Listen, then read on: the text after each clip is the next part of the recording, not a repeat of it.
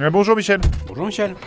tenez. Oh, un livre C'est trop gentil de me faire un cadeau comme ça. Alors c'est pas un livre, enfin si, c'est un livre, mais c'est le rapport du service juridique après analyse de toutes nos émissions. En gros, c'est la liste des sujets et les mots que vous avez plus le droit de dire à l'antenne, Michel. Euh, c'est classé par ordre alphabétique. Il y a autant de trucs que ça Bah si on veut pas prendre de procès, euh, oui. Ah, c'est comme un dictionnaire. C'est classé par lettres. C'est marrant. J'en prends une au hasard pour voir. Z comme Zulu, hmm, haricot vert, Zgeg.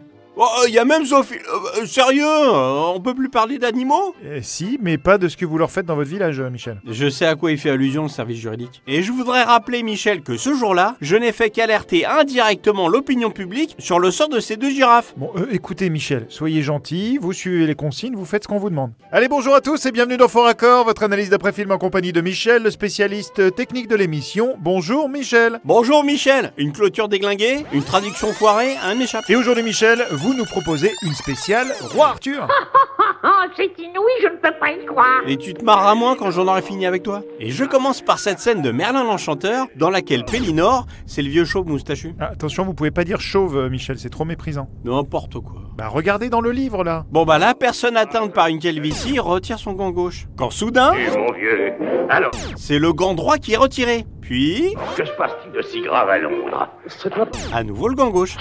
Baliverne. Et ça, c'est une baliverne aussi Bah, Une épée.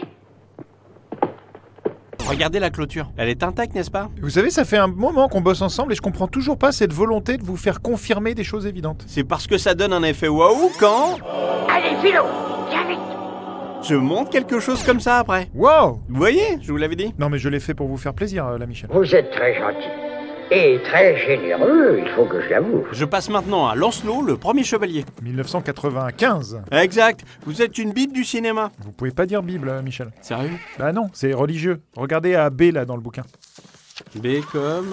Attendez. Ah oui, c'est marqué. J'ai pas le droit de dire babouin non plus Sauf si vous citez trois espèces, sinon c'est excluant pour les autres singes. Et balavoine, j'ai pas le droit non plus. Lisez Michel, il y a des indications. Vous avez droit à condition que ce soit pas une phrase qui contienne le mot hélicoptère. D'accord. Bon, regardez bien, ça va vous plaire. Dans cette scène, une balade à canasson. Et là. Mais eh, vous êtes sérieux là C'est un poteau électrique Exact. Je suis fatigué. Et je commence à peine. Regardez cette table ronde entourée par les chevaliers. Qu'est-ce que vous voyez Bah une table ronde entourée de chevaliers. Alors que moi, je vois ça. Quoi, la devise des chevaliers de la table ronde Écrite en anglais. Ah oui d'accord, maintenant que vous le dites, elle devrait être écrite en latin. Exact. Ce sont des mensonges, j'en suis indignée. Moi aussi, ma petite dame. Allez, je passe au roi Arthur de 2004. Et malgré l'amélioration des techniques de tournage, les faux raccords, eux, sont toujours bien là. À l'image de cette scène, Borse. Borse. Prends-le. Pour Dagonet. à la fin de laquelle, Il est mort Borse jette par terre son parchemin de sauf-conduit. Pourtant, il y en a un second à côté. Alors qu'il est le seul à avoir jeté le sien. Ah oui, c'est bien vu ça Michel. Ce sera l'ultime chose qu'il te sera donné de voir sur cette terre. J'aimerais bien vous dire oui, mais je crois pas. Dans cette scène, ce que j'ai pu voir justement, c'est le sens de l'organisation des Saxons qui attaquent la forteresse. Les mecs vont jusqu'à installer un cale-porte pour que celle-ci ne vienne pas se renfermer sur leur mimine. Mon voyage avec vous s'achève ici.